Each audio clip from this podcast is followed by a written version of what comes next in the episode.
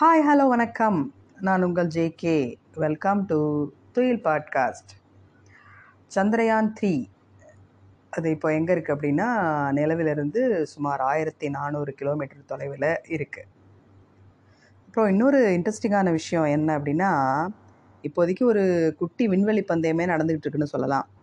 ஆமாங்க இதுக்கு முன்னாடி எந்த விண்கலமும் வெற்றிகரமாக சென்றடையாத நிலவினுடைய தென்துருவத்தை நோக்கி ரெண்டு விண்கலன்கள் போயிட்டுருக்கு. ஒன்று நம்ம இந்தியாவோடது இன்னொன்று ரஷ்யாவோடது. நிலாவில் இருக்கிற பயனுள்ள தாதுக்கள் அப்புறம் பனியினை தேடும் போட்டியில் தான் இந்தியாவும் ரஷ்யாவும் தன்னுடைய விண்கலன்களை அனுப்பியிருக்கு. விண்கலன்கள் புறப்பட்ட நேரத்தை கருத்தில் கொண்டோம்னா ரெண்டு விண்கலன்களும் ஒரே நேரத்தில் தான் அதனுடைய இலக்கை அடையும். இதை யாரும் நம்ம திட்டமிடலை அப்படின்னாலும் விண்வெளி ஆராய்ச்சியில் இது ஒரு மிகப்பெரிய திருப்புமுனை. அந்த போட்டி விண்கலத்தினுடைய பேர் லூனா டுவெண்ட்டி ஃபைவ். விஞ்ஞான் பிரச்சார அமைப்பினுடைய முதுநிலை விஞ்ஞானி முனைவர் திரு தாவி வெங்கடேஸ்வரன் அவர்கள் பிபிசி நியூஸ் தமிழில் சந்திரயான் த்ரீ நிலவுக்கான நாற்பது நாள் பயணத்தினுடைய முக்கிய பத்து கட்டங்களை பற்றி குறிப்பிட்டிருக்காங்க. அதில் முதல் கட்டம் நம்ம ஏற்கனவே பார்த்தோம். இனி அடுத்தடுத்த கட்டங்களை பார்க்கலாம்.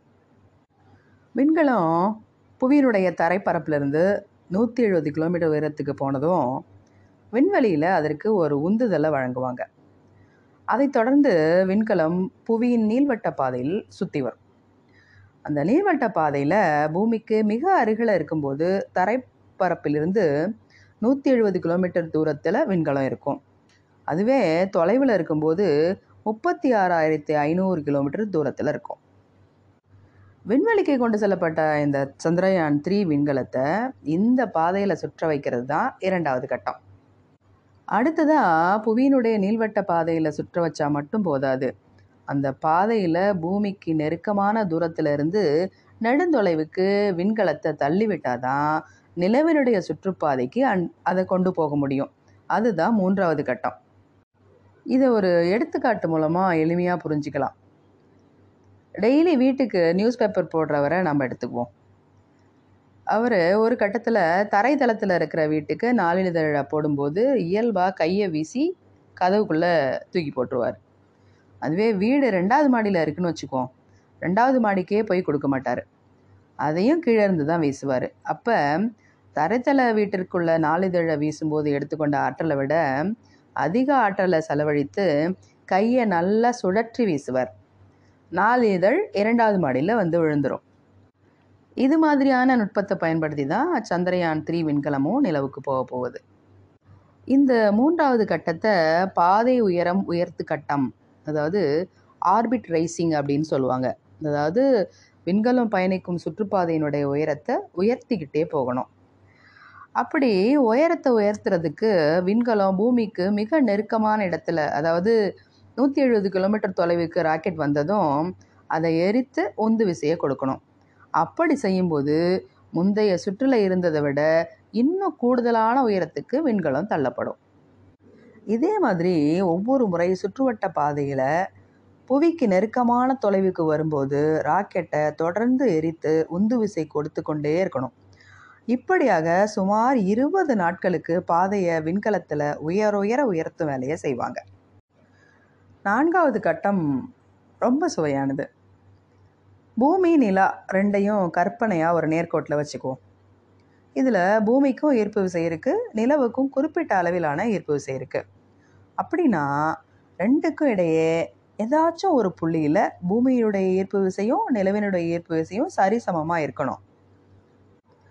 அந்த சம ஈர்ப்பு விசை புள்ளி நிலவிலிருந்து சுமார் அறுபத்தி ரெண்டாயிரத்தி அறநூற்றி முப்பது கிலோமீட்டர் தொலைவில் இருக்குது அந்த புள்ளிக்கு சந்திரயான் த்ரீ விண்கலத்தை செலுத்துறது தான் நான்காவது கட்டம். ஆனால் அது அவ்வளோ சுலபம் இல்லை. அதை மிக மிக துல்லியமாக செய்யணும். அதுக்காக தான் ஐந்தாவது கட்டம் செயல்படுத்தப்படுது. அதாவது அந்த சம ஈர்ப்பு விசை புள்ளியை நோக்கிய பாதையில் பிசிறுகள் ஏற்பட்டு விண்கலம் பாதை மாறிடுவதற்கான வாய்ப்புகள் அதிகமாக இருக்கும். அப்படி மாறாமல் இருக்கணும்னா அந்த பிசிறுகளை சரி செஞ்சுக்கிட்டே இருக்கணும். அதுதான் ஐந்தாவது கட்டம்.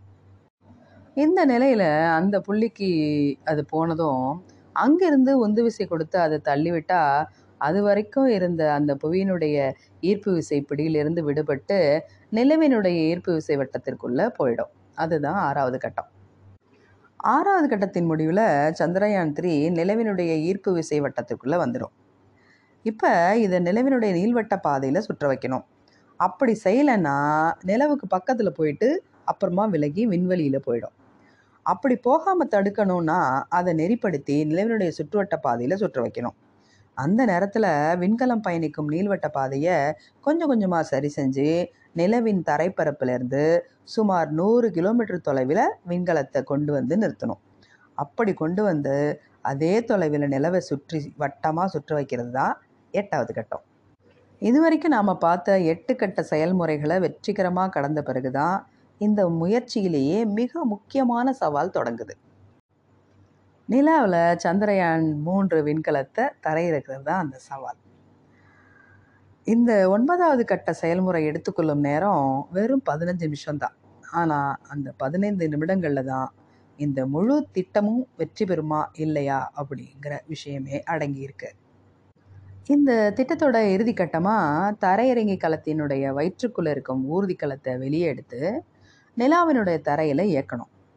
இதுக்கு தரையிறங்கி களம் நிலவினுடைய தரையில் இறங்கினதும் அதை சுற்றி அமைக்கப்பட்டிருக்கும் சுவர்களில் ஒன்று சாய்வு பலகை போல் திறந்து கீழ் நோக்கி இறங்கும். அந்த சாய்வு பலகையினுடைய வழியாக உருண்டு இறங்கி நிலவினுடைய தரையில் தடம் பதிக்கும் ஊர்திக்கலம் தனது வேலையை தொடங்கும். இதுதான் பத்தாவது கட்டம்.